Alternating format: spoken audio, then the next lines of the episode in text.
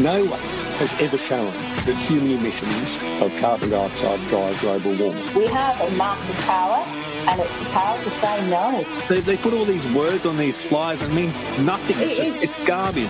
We're all going to die! Doctors are gaslighting patients. If you keep silent, then this is what's going to happen, and they'll make us silent. I would rather paper cut my eyelids than have an issue with that. We are one people, one flag, one Australia. Hey everyone, welcome back to another episode of the ExCandidates. My name is Steven Tripp. Adam, welcome back. You weren't with us yesterday. You had G'day, Steven. How you going? You feeling okay, mate? Oh yeah, not too bad. Thanks for all the viewers who sent messages, and a few people gave me a call to make sure that I was okay. So that's pretty cool. So thank you to all you guys. You know who you are.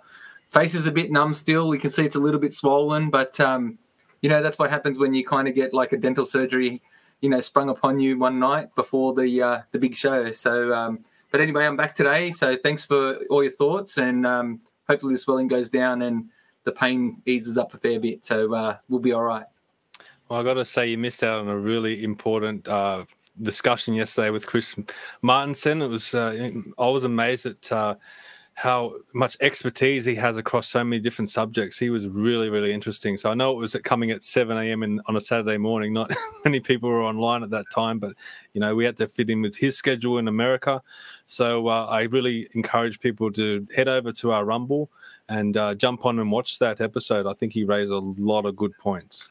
To steal somebody's line from the movie industry, if you watch one episode of The ExCandidates, watch that one, and then watch all the other ones after it.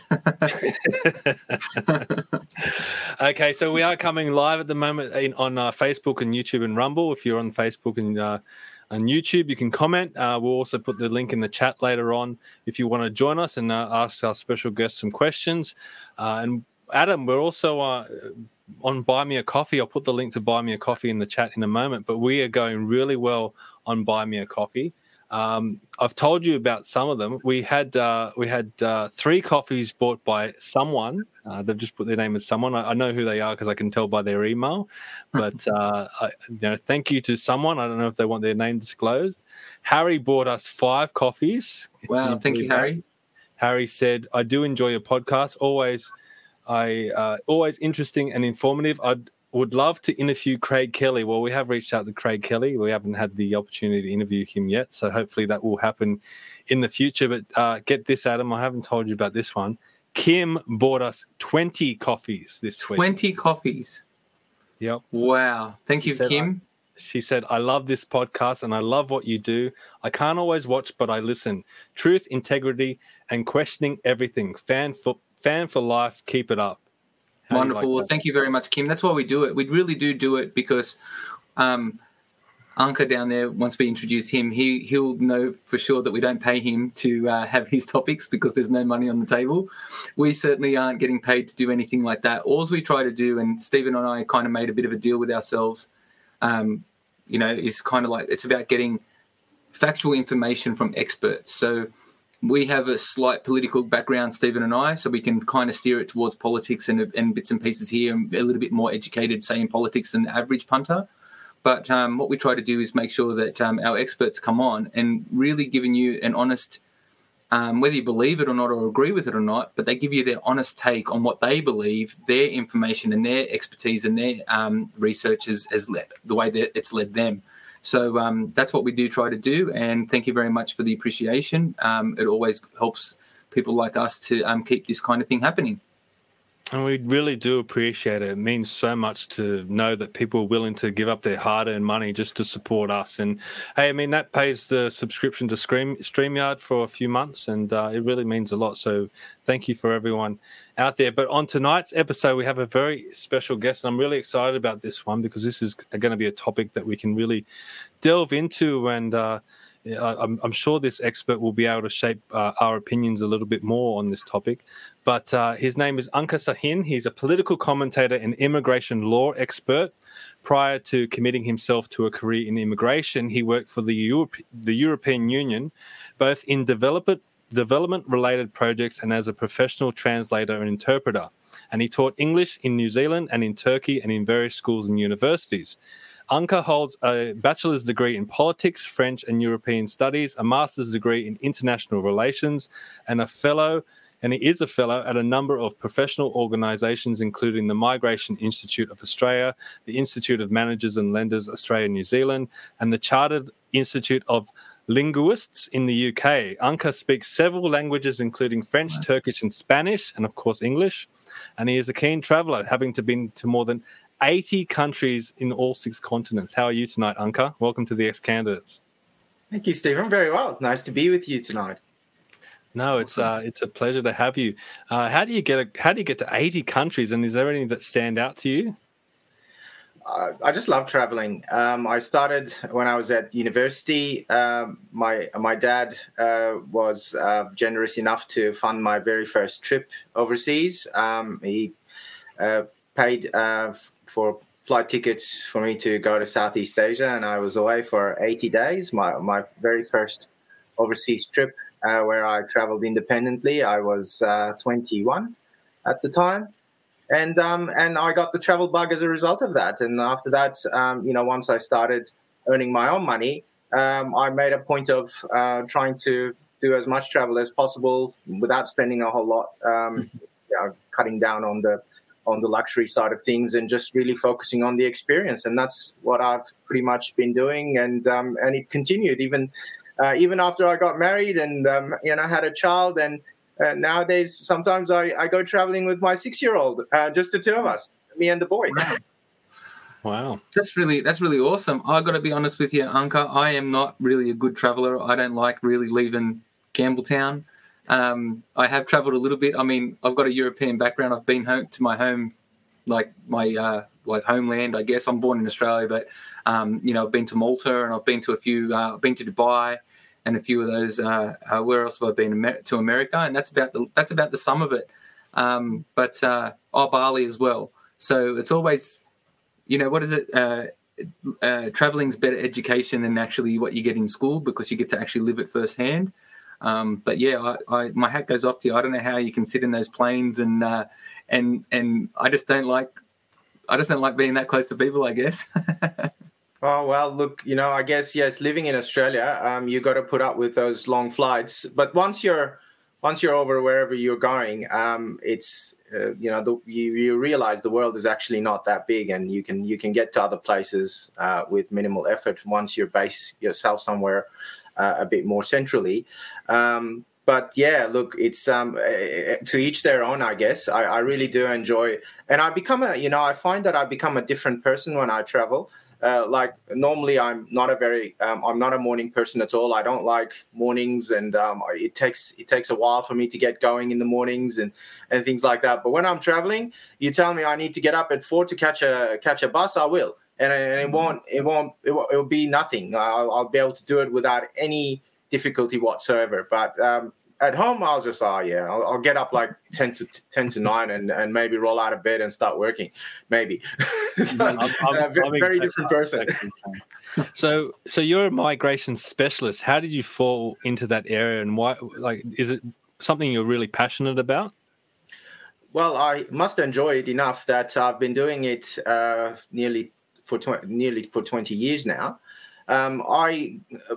It's an interesting field of practice. I find that a lot of people have fallen into it by chance, and that's exactly what happened with me.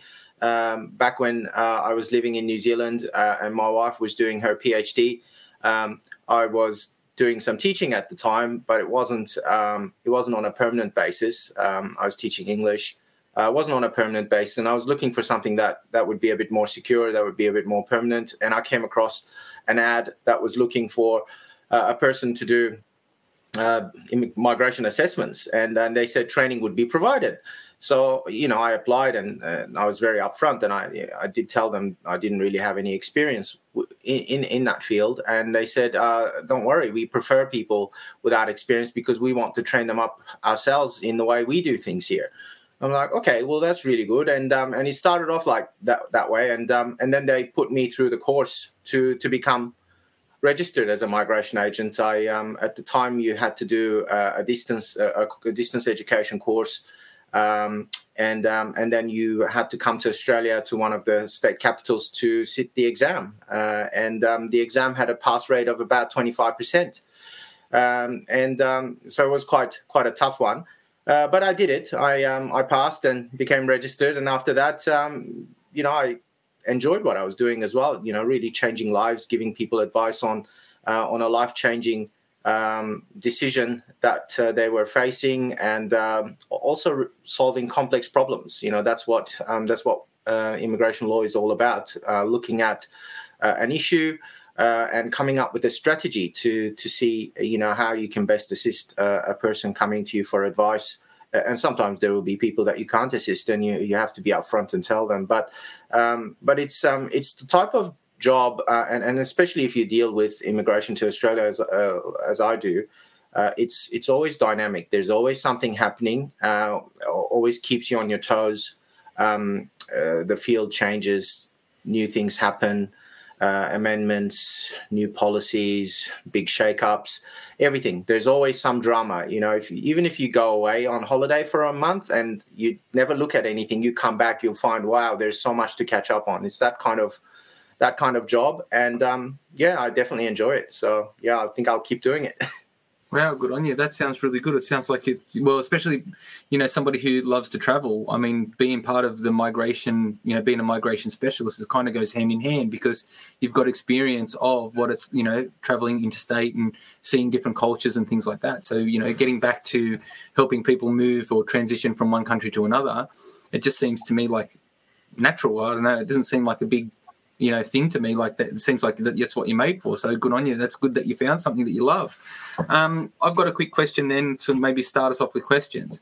So we've had, you know, people who are like economists on and things like that, and they've kind of jokingly made mention that they've had to unlearn everything they've learned because it's a completely different world. And then what we hear about, you know, immigration and the benefits that the government, you know, the government always spooks the benefits of immigration and mass immigrations and things like that. What are the benefits of having a good, solid immigration policy into Australia? Well, there are several elements to a successful migration policy. And what we need to realise first and foremost is Australia as a destination country, as a traditional destination country for skilled migrants, is competing with other traditional destination countries for the same pool of migrants, people with skills, people who are upwardly mobile, highly mobile, people who have skills that they can take to any country. And we're trying to attract those people. And we have, in addition to that or parallel to that, we have some very serious skill shortages in Australia that have been around for decades, and that we haven't been able to resolve. And some of that is because of poor policies that have been followed.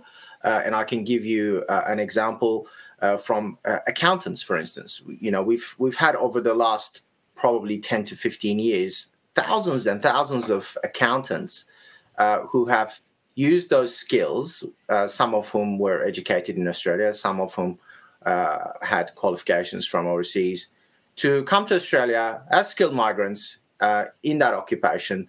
And somehow 15 years down the track, Australian employers are still screaming out for properly qualified accountants. You've got to wonder, why has that particular skill shortage, not been able to be addressed over the last 10 to 15 years, given that we've had so many accountants come through the door as skilled migrants? These people they're not fakes. They have real qualifications. They have, some of them have experience, some of them don't.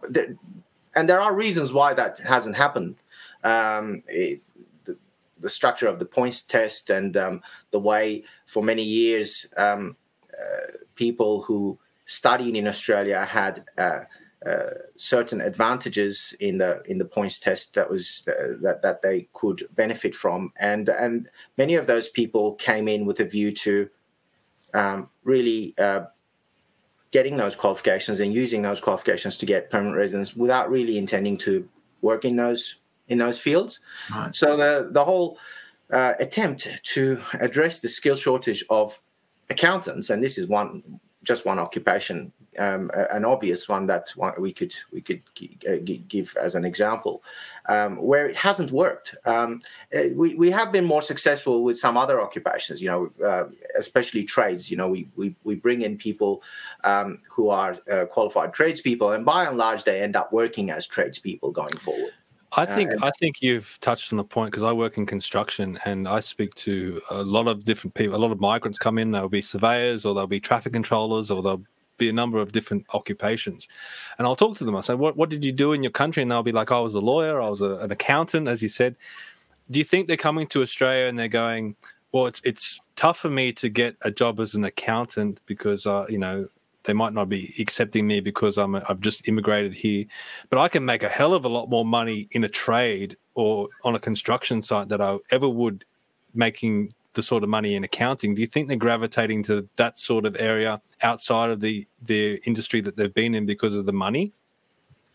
Look, I don't know how common that is with accountants. I know that those people who study an accounting degree in Australia and possibly work for a brief period of time in their field, or some of them don't at all, and end up getting a permanent visa. Many of them go on to start businesses in other fields. So many of them intend to start some sort of business, running their own business. It could be a cleaning business. It could be a business providing, hospitality services. It could be, a real estate agency or whatever it is. But many of them intend to do things like that, and they must have never really wanted to work as accountants in the first place. An accountant going and working in construction sites, I guess that would be, it could happen, but I think that's probably more the exception rather than the rule. It's just an observation that I've had just in my time in the industry. But to I guess pick your brain on the whole immigration issue, I'm just going to bring up some statistics to put everything in perspective. So this is from the Australian Bureau of Statistics, and it says Australia's population grew by 2.2% to 26.5 million people in the 12 months to the 31st of March this year, according to data released today by the Australian Bureau of Statistics. So this was released in September this year. The ABS head of demography said 13 months after international borders reopened, net overseas migration accounted for 81% of growth and added 454,400 people to the population in the year to March 2023. Net overseas migration was driven by a large increase in arrivals, up 103% from last year to 681,000, and only a small increase in overseas migrant departures, up 8.8% to 226,600. This pattern, low departures in particular, is a catch-up effect after closed international borders as international students return, with only a small number departing because very few arrived during the pandemic. This effect is expected to be temporary, as the number of departures will increase in the future as temporary students start departing in usual numbers. Natural increase was 108,800 people, a decrease of 18.5% from last year. So people that are interested in excess deaths and birth rates, you might be interested in that figure. There were 301,200 births and 192,300 deaths registered during this time, with deaths increasing 7.9% and births decreasing 3.4%. COVID-19 mortality was still a contributor to an increased number of deaths. Now, with all that in mind, Anka, do you think that Australia's migration levels are adequate? As it says in the media release, a lot of that effect is a catch-up effect of COVID and the pandemic. So what happened during that time was, of course, the borders were closed. There was massive restrictions on who could come in and who could not, and even Australian citizens and permanent residents were effectively denied access to their own countries, which was really, really sad. And I hope it's never ever repeated again in the future. But what it meant for immigration was that for the first time since the end of the Second World War, we had negative net overseas migration during that time, and now the figures are catching up. And what's meant by net overseas migration, because that always throws people, and people who are not necessarily working in this field might not know or have the wrong idea about what it means. So net overseas, you know, when you come into the country and you're given an arrival card, that arrival card asks, there's a question on that card. It says, do you intend to live in Australia for the next 12 months? Yes or no? And so if you say yes to that question, you're counted as a long-term arrival. It doesn't matter what visa you have, because, of course, Australian citizens and permanent residents are required to complete that arrival card, as well as temporary visa holders. So everyone completes the card, and whoever ticks yes to that question of intending to live in Australia for the next 12 months is counted as part of that net overseas migration, regardless of the visa they hold. So that net overseas migration, the bulk of it, and it's probably going to be north of 650,000 for this year, which is huge. But it will come down again. But a lot of it is probably 2/3 of it, and maybe more, will be international students coming back in numbers after universities and other TAFEs and providers opened themselves up to applications once again. So there's a lot of that happening. But are the numbers right? I would argue that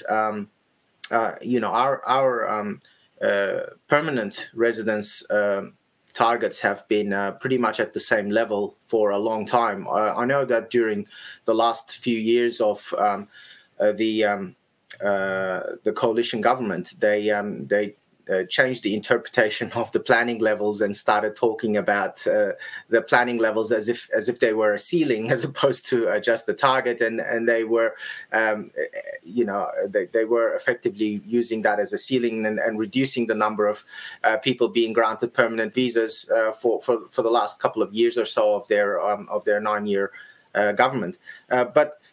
If you look at it on a longer-term perspective, over a decade or the last two decades, they've been fairly consistent at between 150 to 190,000, and this government has retained them at the same level. I don't really see them putting them up any more than that.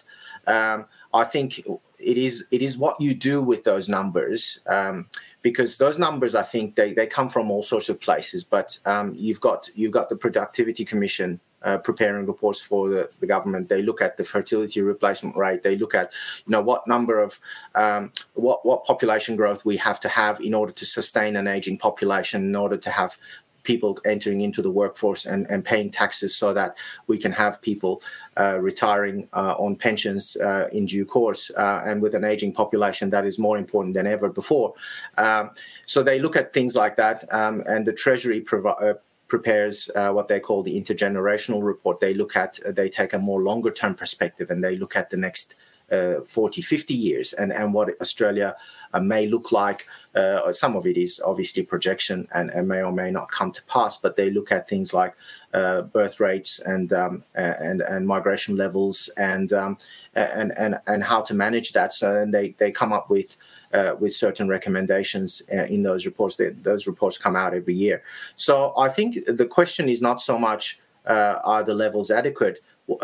It's more, I think, how do we allocate those numbers, and how do we allocate those numbers in a way that benefits Australia the most, and that actually addresses the needs that we have, as opposed to just ticking some box and saying, yeah, we delivered X number of visas this year. Well, that's right. That's interesting too, because that's if you said before when you first were talking about it that we're competing in a pool for best countries of migrants to go to, okay? So I presume America would be one of those and things like that. So are we incentivising the right kind of people, or do we have enough incentive for the right kind of immigrant to come to Australia that we need. Like, we do need, I understand that we need skills filled instantly. So we know skill shortages. Let's talk about like the accountants, okay? So skill shortages in accounting. So we need accountants, okay? So we can bring accountants over. But how are we targeting those people, and are our infrastructures enough to keep large numbers? Like we had 400,000 people projected to come in, or 450,000 people this year alone. We have obviously this going a little bit into political as well. So we have roughly the last figure I heard was about 1 million houses shy of to house the people of Australia that are here already. You know, we're bringing over another 400,000, estimated 750,000 or 715,000 within the next 2 years, including 2023. So by end of 2024, 715,000. You know, is Australia capable to house that many people as we speak today?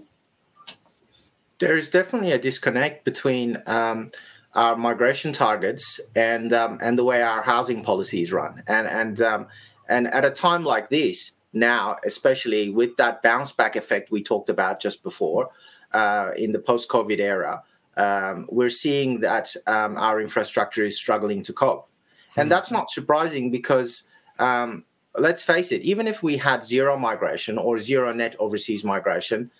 And we had negative net overseas migration during COVID.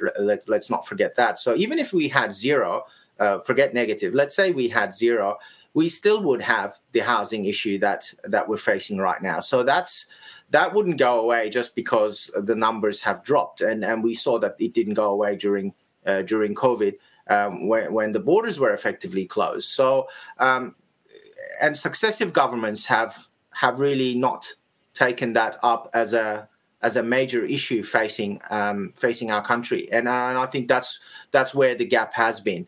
They have been consistent in maintaining the migration levels as they have been for the last decade or two, and they have, you know, reiterated why we have to keep doing things that way because of the shortages and the need to replace our aging workforce and things like that, and everyone gets that to a point, but where they have really dropped the ball is building sufficient infrastructure, and not just but housing being the most important of that, to ensure that everyone's got a roof on over their heads, and no one's struggling to find housing. Well, this is something I really want to get into, planning, because we recently had Rod Roberts, who's a member of the New South Wales Upper House. He made a speech in the New South Wales Parliament where he said it's not a issue of immigration. It's just a simple issue of migration. So it doesn't matter if you're bringing in 100,000 people from China or 100,000 people from Queensland, you're still going to be facing the same issues. So there needs to be planning. And one of the figures from this Australian Bureau of Statistics article here that really surprised me, it says the largest increase in total population was Victoria with 161,700 people, slightly more than New South Wales with 156,300 people. So that would suggest to me that a lot of people are flocking, as they probably normally do, to Sydney and Melbourne, our two biggest cities. But there seems to be no plan by government to decentralise our populations. And I want to get into that a little bit more with you later. But do you think that there's adequate planning for decentralising? Like, is there any incentive for immigrants to live outside of Sydney and Melbourne? You would think... Look, I have a lot of colleagues who deal or who themselves are based in regional areas and deal a lot with regional employers looking for skilled people to work for them, and that they are prepared to sponsor towards perhaps initially for a temporary visa and maybe eventually for a permanent visa.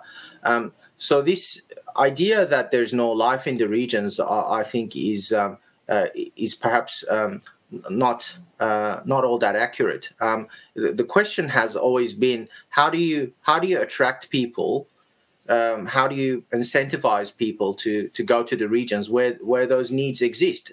Somebody was saying to me, I've got, as I said, I have colleagues who live, not out in the middle of the desert. We're talking about regional Victoria, maybe a couple of hours, 3-4 hours outside Melbourne.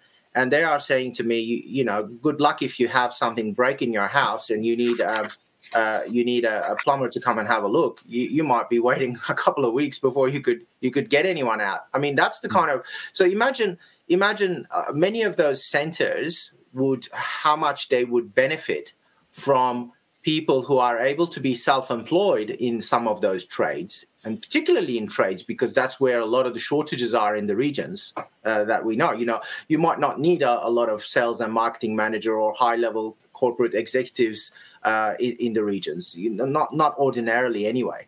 But you're always going to need carpenters. You're always going to need construction project managers. You're always going to need even nurses, and teachers. You're going to need plumbers and electricians, those people who we rely on to keep the place going. And there's, you know, the previous government back in 2019, they introduced a couple of regional visas, a new regional visa, subclasses 491 and 494. And especially the 494 was meant to be, it was presented at the time as something of a silver bullet to fix this issue of attracting people to the regions. And so this happened in November 19. And, of course, COVID came along only a few months after.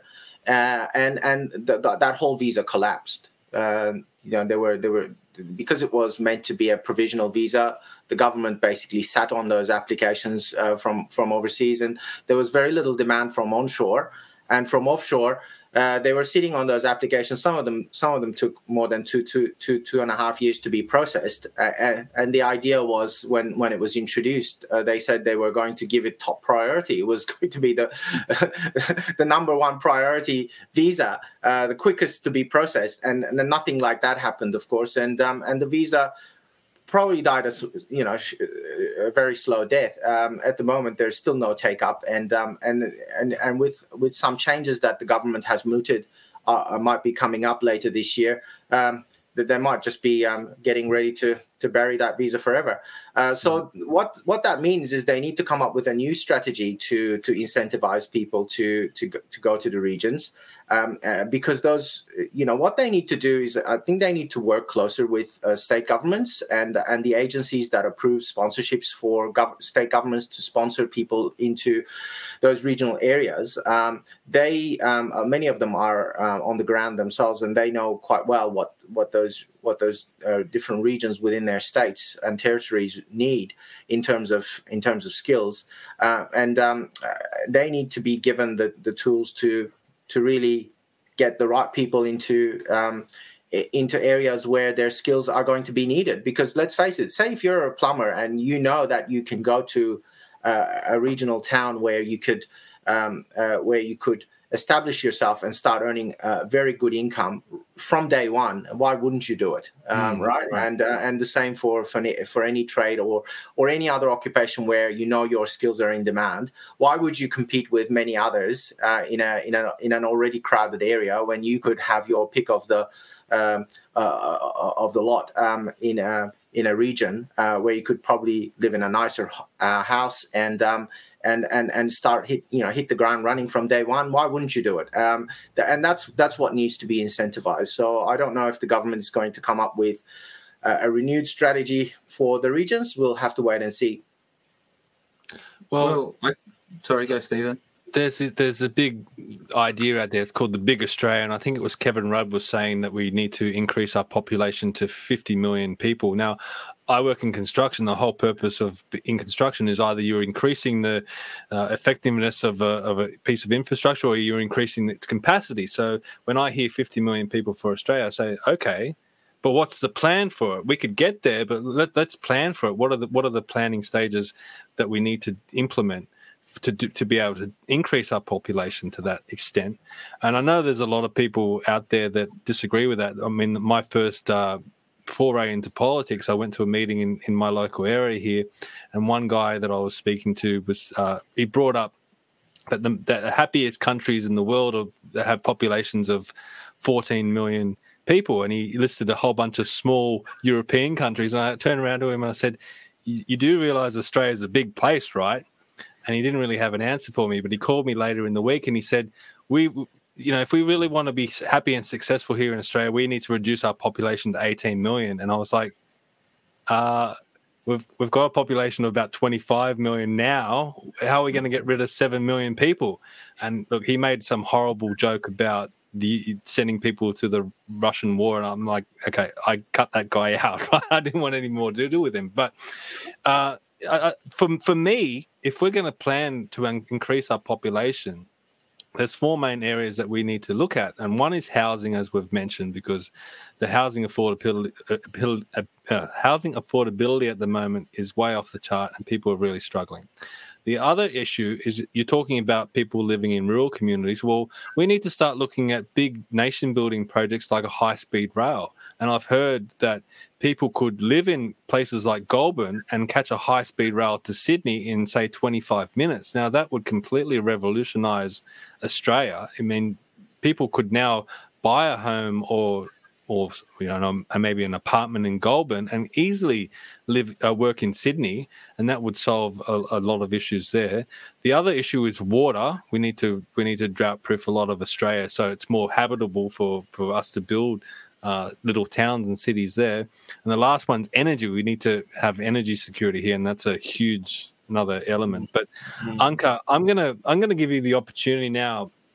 If you were to be on a parliamentary committee to advise the government on this issue, how do we plan to increase Australia's population? I want to ask you a couple of questions. Firstly, is the 50 million population figure achievable? Second one, is there a time frame that we could achieve that within? And the last question is, how would you strategize the planning to be able to achieve that? Is it achievable? You would have to look at the time frame that you're putting on it to see if it's achievable. I don't think it's achievable in the short term, but are we going in that direction of a bigger Australia of 50 million people? Yes, eventually, yes, we are. We will have to go in that direction, but we're talking maybe in the next 40 to 50 years. We're not talking in the next decade or so. We've never had a population increase of that sort in such a short period of time. So it will take a long time. But I think in the meantime, yes, what you said about those key priority areas. See, you can make changes to the migration program. As I said, in terms of the program, in terms of the numbers in the program, they've been pretty much very consistent over the last couple of decades anyway. And it doesn't look like this government intends to change those numbers significantly. So it really is a question of what you do and how you allocate those numbers and what you do with them.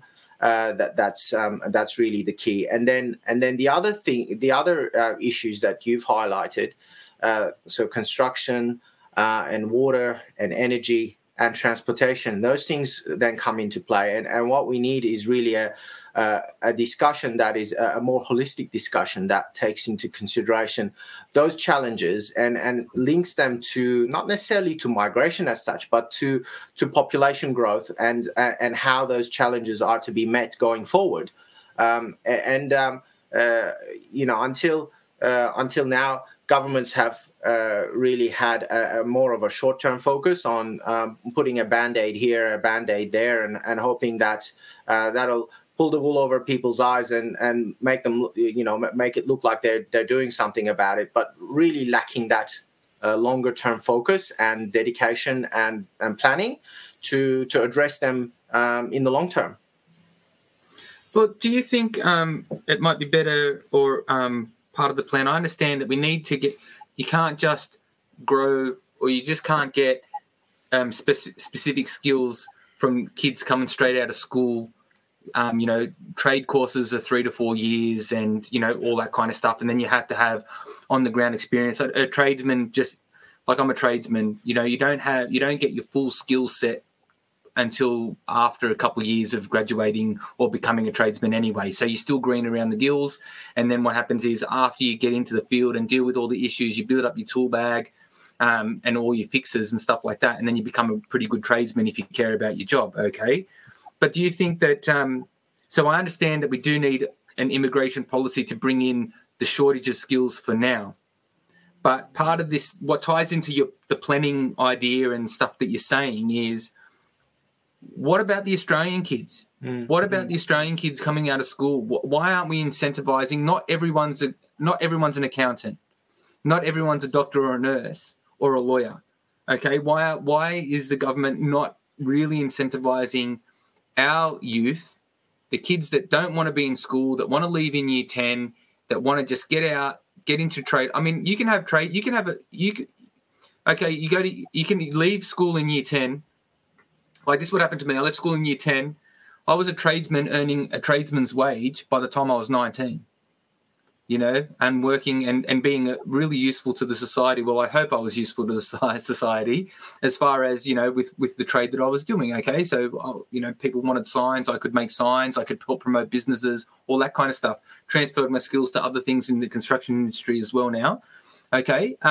So don't you think that, or do you think that, you know, incentivizing Australian students and giving them all the opportunities that Australia has to offer should be a priority, aside from filling the skill gap now? So we really need a skill, like let's say all the kids that go out of school now, you know, 20% of them want to leave in year 10. That's a 20% of the kids graduating all schools to go into trade and become good. It takes 4 years. So we need to cover the skills gap for 4 years, 5, maybe 6 years, and then move on to educating our students and our children and incentivizing people to have maybe more children, not less.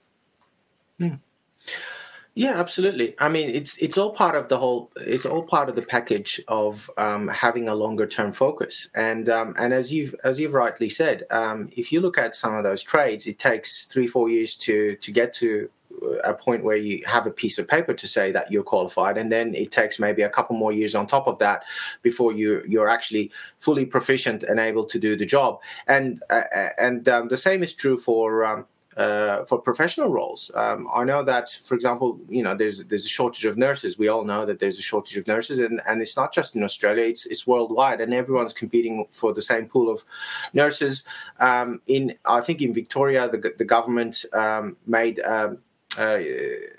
put in an incentive whereby you could get a refund on the fees that you paid if you did a nursing qualification, as long as you undertook to work for in the public service for X number of years after completing your qualifications. The take up wasn't huge, and also remember that the industry lost a lot of nurses during COVID, not just because of burnout, but also because of the mandates that they pushed later onto those professionals. So very sad at a time when we were struggling to attract nurses from elsewhere. We were losing our own ones. We asked them to either other countries or to other industries. Either way, it's a terrible state of affairs.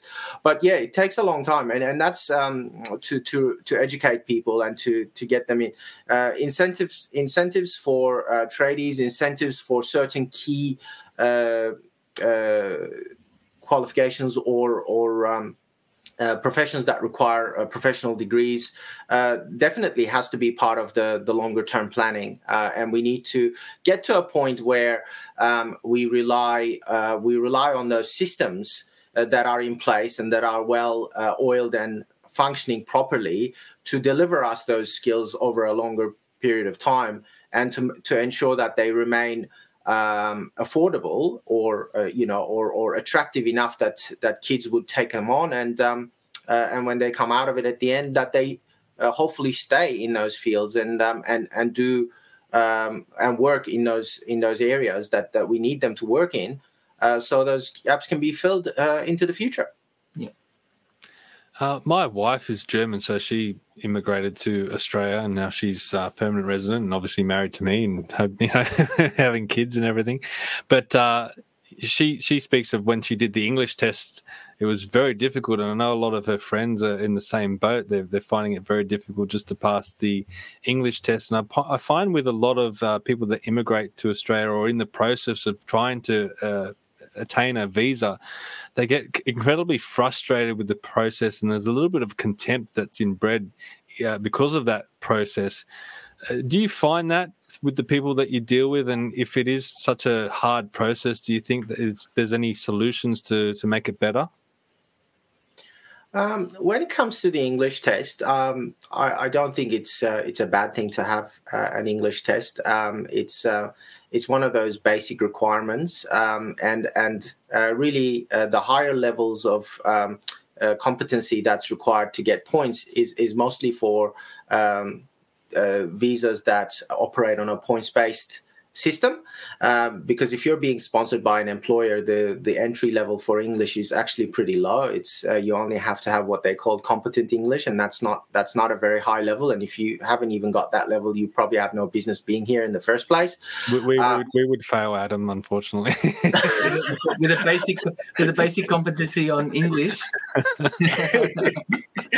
Look, I deal a lot with native speakers, and just because a person is a native speaker, that is no guarantee that they'll get those really high marks in English testing, because the test, I guess, tests certain competencies, and people who don't necessarily use the written word in their daily lives don't always have those skills, or not to the same level. But I think the English test. The frustration with the English test, a lot of it comes from not so much the level that they're asking you to attain, but the way the test has been deployed in the past, and a lot of my colleagues in the profession have brought this up in the past, and rightly so, and there hasn't been much progress with it from the government side. The way these tests are structured, they've got different components: reading, writing, speaking, and listening. And then there's an overall score that you get, which is most of the time an average of the other four components. And the way the points test is structured, and the way the basic requirements for even employer-sponsored visas work, is that you must get a specific score in each of the four components, and your overall score isn't even looked at. For the majority of visas, there are some where they do look at them, but for the majority of the visas, the overall score isn't looked at. But because in order to have a holistic approach to language competency, the overall score should and does mean something. And if that was taken into consideration, I think that would take away some of that frustration, because especially when the English testing was a monopoly under the IELTS. IELTS was the only test that was accepted for many years, up until 6 or 7 years ago, and a lot of people had this feeling that it was a money-making scheme, that people were almost on purpose being failed one or the other components just so they could come back and pay again and be tested again, and then you fail some other component, you come back again. The opening up of the English language testing field to other competitors like PTE Academic and TOEFL and Cambridge English Advanced got rid of some of those concerns, because IELTS lost its primacy and its monopoly over the market. But some of those concerns relating to having to get a certain score in each of the four bands still remains. I think that's the frustration that you've heard from your wife and possibly her friends who have gone through the system. But that's easily fixed, and that easy fix doesn't actually break the system. So, that's just something that the government could fix tomorrow if they wanted to. But for some reason, there's been a bit of reluctance. Who knows why? I think people on the ground are a bit worried about the whole migration numbers and things like that, because let's say we're so in need of nurses. My wife's a nurse, and I've seen both sides of the story there.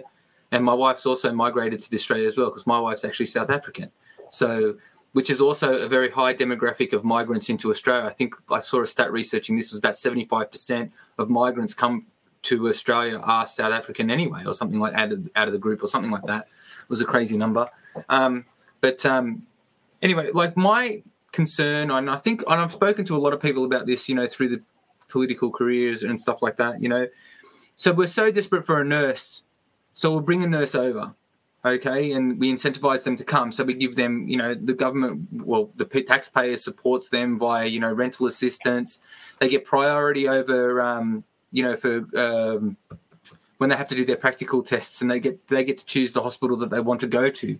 And it kind of disadvantages Australian students or citizen students, you know, where they have to then maybe go to further away hospitals to do their practical testing and stuff like that. Okay, but a big concern is that, you know, we'll bring over a South African nurse, and she has two kids. So then we bring the two kids obviously have to come over, and then the husband will come over, and then maybe a grandparent might come over with them. So to get one nurse, we've got to bring 4 or 5 people over, and it might not necessarily contribute to our economy as we would hope, because you would have one nurse who is working as a nurse, finally fills the gap, gets her 1 year, does her 1 year bridge course so she can actually practice in Australia. And then what happens is, you know, but we've got basically 4 other people that we're supporting or that could potentially go on to like the benefits.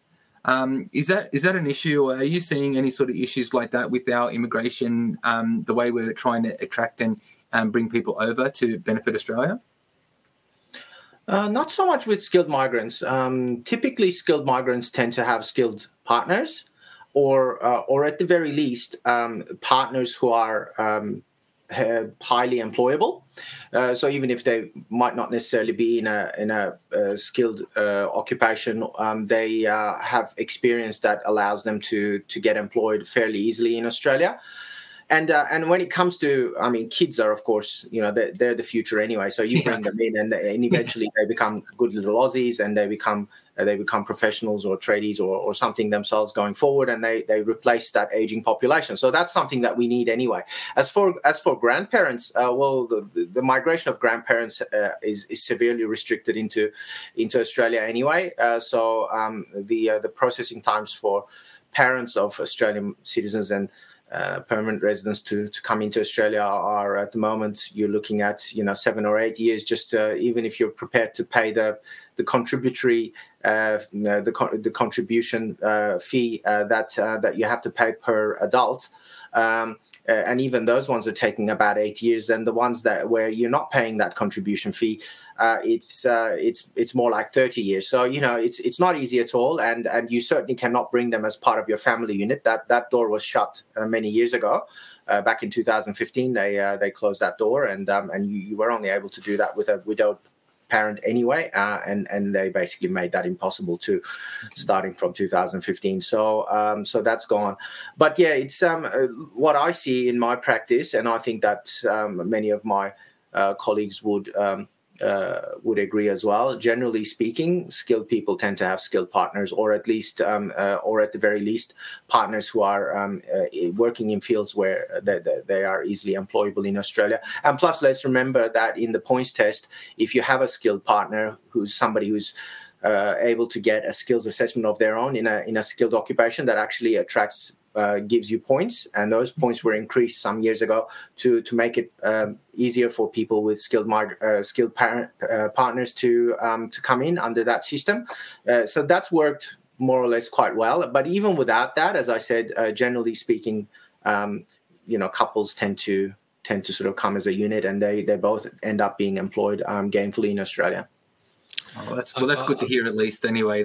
So people who are worried about that can just rest assured a little bit that we've got some numbers and statistics here that are positive for Australia, which is a good thing, because, I mean, Australians are just worried, I think. You know, they're worried about where they're, you know, bringing people over and then having children, their children, how are their children going to get jobs and things like that, you know. So I'm glad that, anyway, that's kind of eased my mind a little bit as well. No, that as I said, you know, we do need those kids to replace our aging population anyway. So you know, it's good. And also, interestingly enough, statistics show that migrants tend to have a lower fertility rate compared to the general population. So that's quite interesting, actually. You know, a lot of people, I think, particularly, you know, people who are anti-immigration might actually think that it's the opposite, that you know, you're suddenly going to have all these people coming in and having kids in Australia and so on and so forth. But actually, the opposite is true. Statistics show that that migrants, and there could be all sorts of reasons for that. You know, people delay having kids because of, you know, making those big decisions to make a move, and of course, you know, when you change countries, you spent a lot of your savings on the move itself, and possibly you find yourself in a situation where you can't necessarily afford another child, whereas if you had stayed back where you were, maybe you could have. And so there could be all sorts of reasons for it, and I don't pretend to know the full reasoning for it, but that's what the figures show anyway. So yeah, anyone who's coming in, and especially and the younger the kids, the better, of course, because the younger, you know, again, we have evidence that shows that the earlier kids coming into Australia get into the school system and do, you know, from middle school onwards, the more likely they are to be successful going forward, and integrating, as well as getting an education that will allow them to function on their own in Australia. Well, I've just put the link in the chat if anyone wants to call in and ask Anka a question. Tony's even put a comment in here saying that she's listening to us from the bath, which is interesting. So people are listening to us from everywhere, but as long as she's got a glass of champagne while she's in the bath, then that's okay. I think, judging by some of her comments, maybe she does. But Anka, Adam raised, you know, what some Australian people are worried about when it comes to immigration. I think another issue is assimilation, and some areas, especially in Sydney, you'll get a congregation of certain cultures and certain races together. And I think it's quite evident that over time, assimilation does happen, and you know, countries that have immigrated here maybe earlier around the Second World War, they've already integrated fine, and they're part of Australian culture, whereas countries that are immigrating now are having maybe some issues. What do you think the government can do to assist this assimilation process where you don't get such a congregation of different cultures? I think it's a question of spreading out the population so that you know, you've got incentives to to settle in different parts of the country. And I think that's where, if we go back to that conversation that we had about the regional migration policy, that's where that's sort of focus of attracting people to different parts of the country would come in handy. I think compared to many other countries, particularly in Europe, who have those sorts of issues with people from certain areas congregating in certain neighborhoods, and you know, forming what you could call ghettos and things like that. We haven't really had that so much in Australia. Yes, there are in Sydney and Melbourne, I guess, there are certain suburbs that have maybe a concentration of certain groups more than others, and things like that, but not to the exclusion of everyone else. There's really no suburb that I can think of that is, you know, primarily one particular group. You could have more visibility of certain groups, but that's about it. So we haven't done too badly on that front, but I think it's it really needs to be part of an overall population strategy anyway to spread that. You know, if we're going to be a bigger country, we can't just be a bigger country by being by making Melbourne and Sydney and Perth and Brisbane bigger. We need to spread that out and have new centres of gravity and new centres, you know, where people will be attracted to and grow those areas going forward. Well, I can tell you that there is definitely a disconnect in that particular stance of planning, because the New South Wales state government is pushing all the local councils to densify the city areas that they have with apartment buildings and things like that. So they're not actually. It's really hard, and what I've been seeing is you know, there's all this hoo-ha about, and right, in some cases rightly so, whatever, with green policy and animals and native species and stuff like that. I'm not saying kill them all and just build houses out in the bush and stuff like that. But you know, the landmass of Australia is the size of America, roughly. And America has 330 million people. We've only got 26.5 million people. So we've got room. We've got all the room we need to actually open up Australia and expand our cities and actually grow our cities out to regional areas. You talked about drought mitigation and things like that. Well, if you slowly start expanding cities outward, you know, you get plumbing, you start getting water, you start doing this. You don't have to build such big infrastructure because you can just maybe bulk up or intensify the infrastructure that we have. But there's a disconnect with sending people and incentivizing people out into rural areas, really, because all they're trying to do is densify our small cities. And there was a comment before about 15-minute cities and all that kind of stuff. And we've already had a taste of lockdowns with COVID and things like that. You know, so a lot of people are weary about, you know, these 15-minute cities and densification. And really what we really do need is expansification, if I can coin that term. Yeah, decentralization. Decentralization, there you go. I fully sympathize with some of those concerns, and they're quite valid concerns. But I can't see why they can't go. The two things cannot go hand in hand, because if you've got urban areas that are struggling to cope with transportation demands, one of the things that you know you could do is create a situation where fewer people have to move around, so that the transport systems are able to cope until such time as they are they're brought up to speed and into, you know, where the capacity is increased to deal with that increase in the population. And one way of doing that is, and this is what they've done in many countries in Asia, for instance, is along transport routes and around, especially around train stations, having that higher density sort of living closer to those transport hubs, so that people don't necessarily have to move big distances to get to where they need to get to. Mm. So, you know, I don't think that's necessarily a bad thing. But if that's the only strategy that you have, and you haven't got that longer term perspective to build into the regions and to build up the regions so that they become centers of attraction in their own right, well, then you're failing, because that's just focusing on addressing the existing problems within the big cities themselves isn't going to help you in the long term. Mm-hmm. I completely agree. You had me scared for a moment there. No, but I completely agree. I thought he was promoting 15-minute cities, but then he clarified. No. I've seen some of his other interviews, and I've seen some of the other interviews and stuff like that. I know you're not for that, but what I was going to say is, but my concern, I guess, when in talking about that is, okay, fine, you know, let's put, you know, out in my area is it used to be rural. I guess it's kind of developed into a small city now.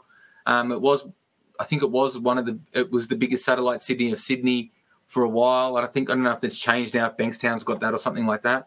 But all right, so the government's going to, you know, put 6-story sky rises, 8-story sky rises into our semi-rural community, densify the city areas around the train tracks and stuff like that. My question is, they can't even put disabled lifts or lifts and Macquarie Fields train station. How are they going to invest in infrastructure to make sure that we're only not relying on densification? There's no trust in the government. I don't trust, and a lot of my supporters and followers don't trust what they're trying to do, because it is what you were saying. It's a short-term fix. It's a Band-Aid fix. Let's just pump up the cities. Let's pump up next to the train stations.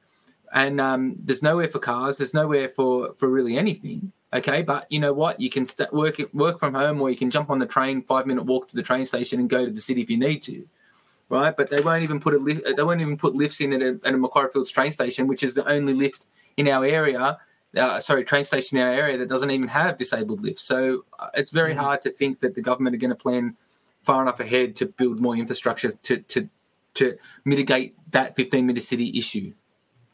No, I share those same concerns. I mean, we need to see better governance for sure, and not just at the federal level, but at the state level and the local level as well. And that's we really we haven't been well served by the choices that are out there for some time now. Absolutely. And sorry, Stephen, one more thing. And this is why he loves it when I'm sick or not able to do it, because I don't talk, but I'm going to talk over you today because I missed one. It was so good yesterday. But now, see, just talking about that, I missed my, oh, that's right. So what happens is, local councils are held to ransom by state government. So I just found this out. So I thought, I understand that your state kind of runs council, and that's the that's the baby brother of state politics. But if a council rebuts or refuses to do what state government wants to implement, they get their funding cut. So they're hamstrung anyway. So they don't even have local council is the ground roots of getting from a local taxpayer ratepayer to a political group that can get it further up the line to state and then federal. Okay.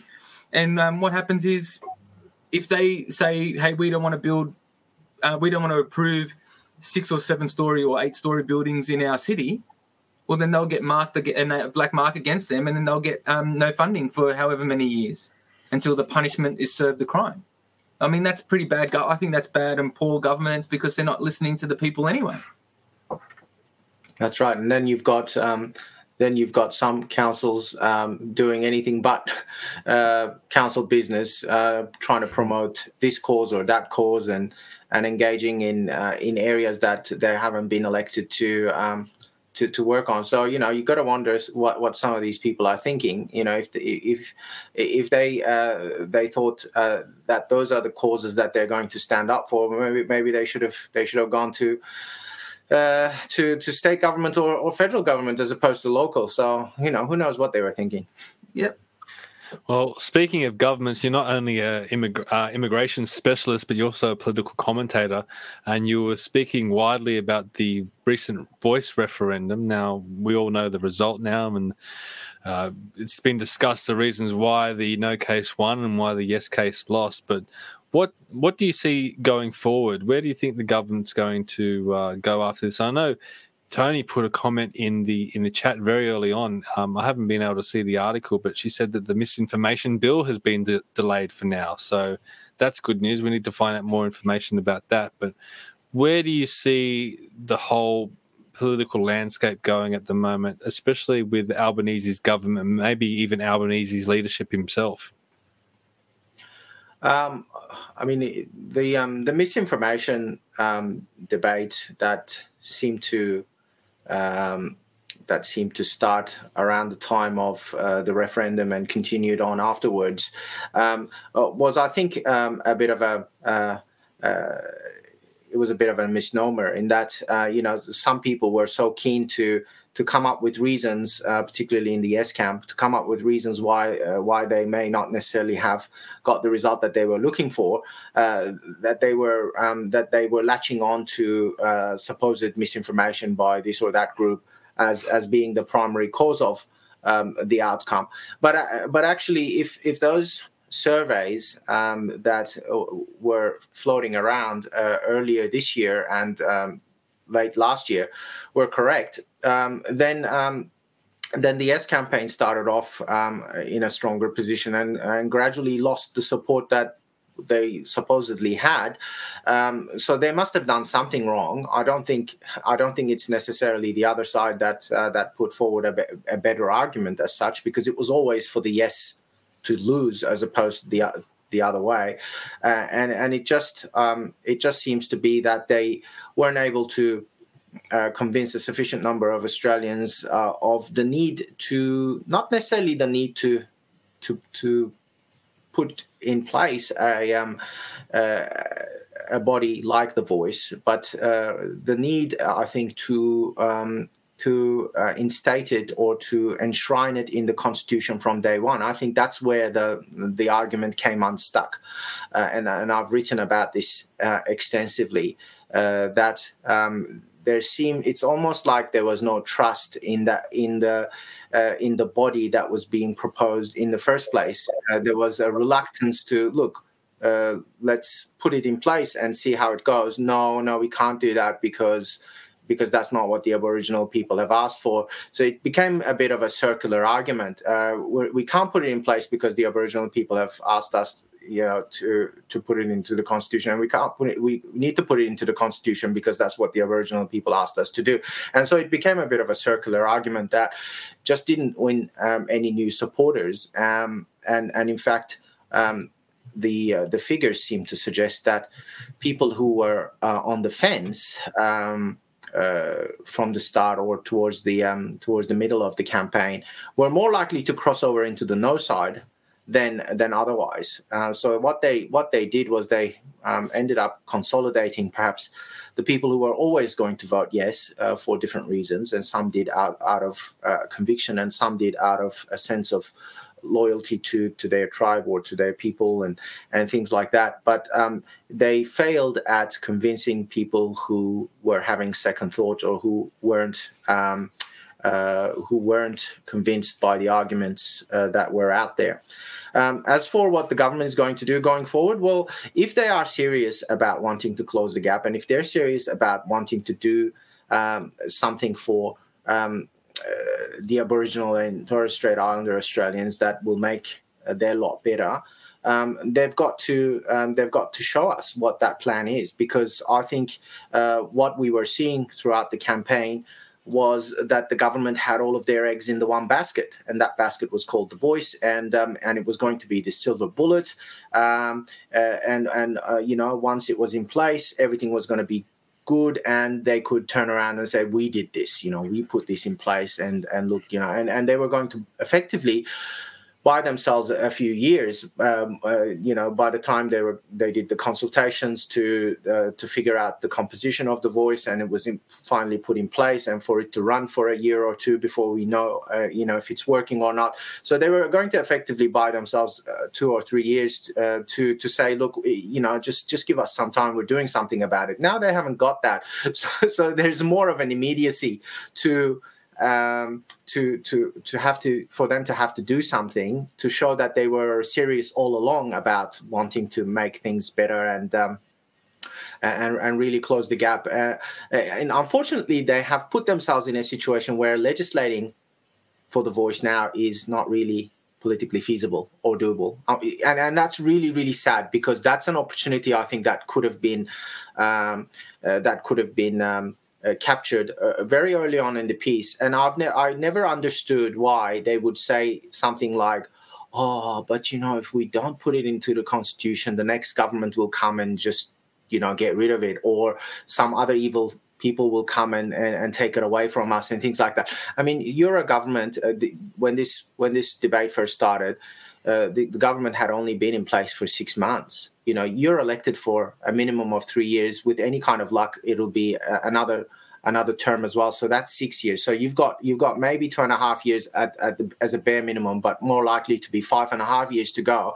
And you're thinking that somebody else will come and steal it from you. Well, you had all the time in the world to legislate then, let it run, for the people to see that it's working, it's delivering as projected, and making a real difference, a positive difference. And then possibly, if it is part of your platform, which it was, if it's part of your platform, then go to the Australian people to ask them to enshrine it in the Constitution down the track. And it could have even been combined with the next federal election, thereby cutting that cost of $300 million just to run the referendum.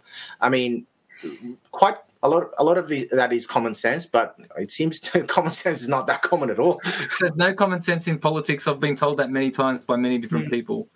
That was crazy. I forgot what I was going to... I was going to ask something, and now I've forgotten what I was going to say. That's right. I was trying to ask, Tony, you sent this article about the misinformation bill I can't find that anywhere. I've just had a quick look. If you can send me the article in my Facebook, just so we can have some evidence that what you said was correct, because I can't find any evidence that the misinformation bill has been delayed. I hope it has, because a lot of people have been concerned about that. But I better just make that clarification. If you can show me some evidence, it would be good. I can't open it up here, but yeah. Stephen, it came back to me. So I've got the question. So Labor, were obviously 4 years in. I can't remember now the numbers exactly, but they were in opposition for a long time.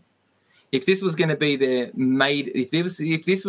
their golden ticket to glory and all that kind of stuff, would they not have had a plan or some sort of structure of what the voice was going to be anyway? Don't you think that they could have, as you said, with the whole legislating it in?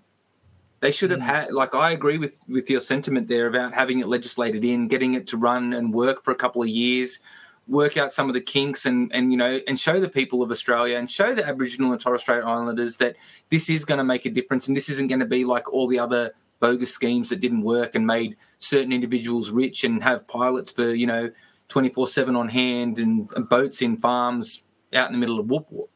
Don't you think? Why did not if Labor was going to use this as their master stroke? Why didn't they have anything sort of drafted or written up and set up how it would work? I think this is the biggest failure of the referendum as well, is that they just had no idea what the hell was going on. Not to mention had communists really pushing the agenda as well. When you walk away from those guys. Oh, there was a mixed bag on both sides, I think, and those sorts of the more extreme sort of views, I don't think helped either side. But really, the loss was the Yes campaign's doing. So it's not that the No campaign won anything as such. Yes campaign lost whatever goodwill they initially had to begin with. And as for having a plan, either they never had a plan, or they were not sharing it with us, or they were relying on the blueprint that was put out in the Calma Langton report to form the basis of, because that Calma Langton report foresaw a national voice as well as local and regional voices.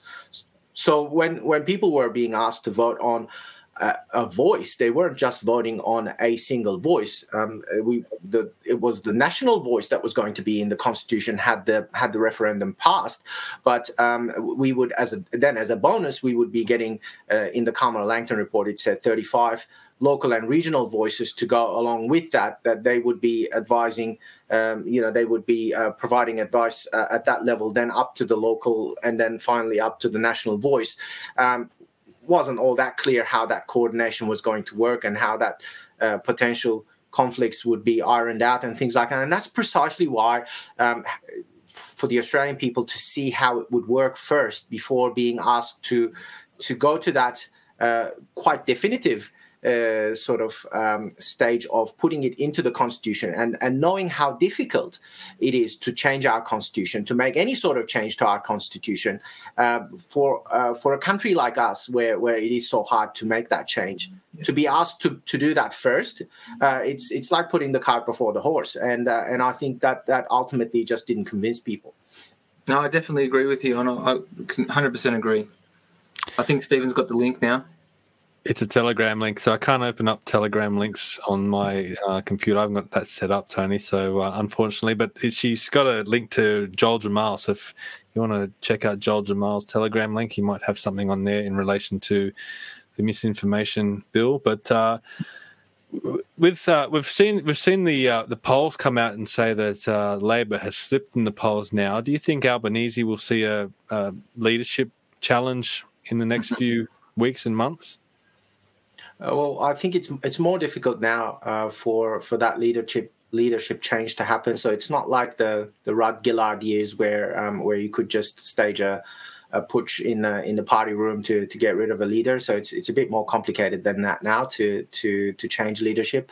But look, I think that ultimately comes down to, and that's true for any leader. If it gets to a stage where the party elders and the party sort of broadly speaking the party machination decides that the leader is more of a liability than an asset, then that's when that push happens. So you don't even need the push for that.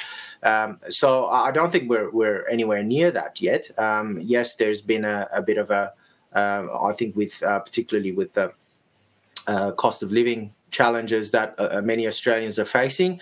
There's been a little bit of a turn away from government, but we're still 2 years out from elections, so it's a long time to go before this starts sort of worrying people in terms of within the party, and so I think early on I don't expect any challenge anytime soon. But if things start slipping and going badly in the polls and in the overall public opinion, that could come up eventually. Okay, Anka, thank you very much for coming on tonight. We've enjoyed having you here, and knowing that you are a political commentator, we might have you back on in the future, hopefully, to discuss some other issues outside of immigration and different things, because I think you do have a very balanced and reasonable perspective on things. But the final segment, and he's got a great beard. And well, yeah, that could be a positive or a negative, depending on who's watching. Positive for me. I feel like the drummer in ZZ Top tonight. No beard at all. Yeah. But the final segment of the ExCandidates is something that we call "Build Your Own Fantasy Government." Now, the idea of this segment is that you are in control of the next Parliament of Australia, and you can choose 5 to 6 experts, politicians, former politicians, whoever it may be, maybe your neighbour or a friend, or people are even choosing dead people lately. You can choose 5 or 6 people to head up the next government of Australia. Who would you choose? Look, I think a question like that, I probably would be focusing on skills and contributions rather than personalities so much. I think a big issue that we have had with parliaments in the past, and I was having this conversation with someone not long ago, and I said, the Labor Party was out of federal government for 9 years, right? So they lost government in 2013 and re-elected in 2022. And as soon as they got back in power, some of the people who were ministers in their last government back in the, between 2007 and 2013 became ministers again. The Attorney General was the same. Penny Wong was in government back then, and many others. Bill Shorten was still there. Even Albanese himself was there. So it's basically the same. The same parties alternating in power, and what I call the 2.5 party cartel in my writings. The 2.5 party cartel alternating in power as if they're anointed by some higher power to rule Australia in perpetuity. I think that's what we need to break out of, and we need to focus on. I mean, during the pandemic, we saw how governments, just didn't take advice from a broad range of experts and focused on getting or choosing to get advice from people who were just going to minister them and just accept the party line as a given. So if I was ever in a position of responsibility, I would be surrounding myself with people. With a broad range of skills and with real life skills. I certainly would not be looking to select my team from people who have been lifelong politicians. I'd be looking at people with real life experience who can actually contribute and make a difference. All right, that sounds good. But we've got no names out of you. We've got skill sets instead. So you want people? Yeah, because I don't want to. I don't want to randomly select names. Rather, I would be selecting on the basis of on skills and experience, but real life experience, not just someone who's always ever been a politician since leaving school. Well, no, maybe I agree with that. Your advice. Sorry, Stephen, go for it.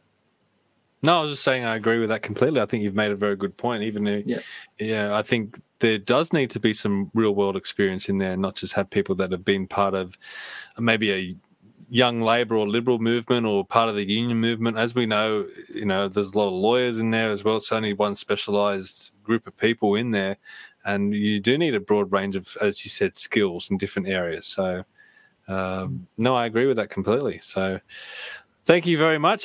If people want to follow your writings, how can they follow you? I'm most active on LinkedIn. I write pretty much every day on various different political issues. So if they want to follow me there, that's the best place to get up to date information on what I'm writing about, what I'm talking about, what I'm thinking about. Awesome. Well, look, thank you very much for coming on the show. We've really enjoyed it. As I said, we'd love to have you back on some point in the future. I hope you've enjoyed it as well. I've put the link in the description if anyone wants to jump on to buy me a coffee and show your support for what Adam and I are doing. We'd much appreciate it.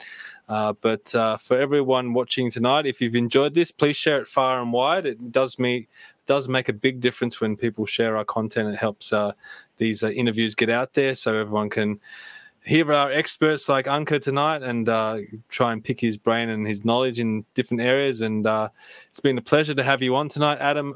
Pleasure as always. And we'll see everyone next time. Thank you very much. Thank you very much. Yeah.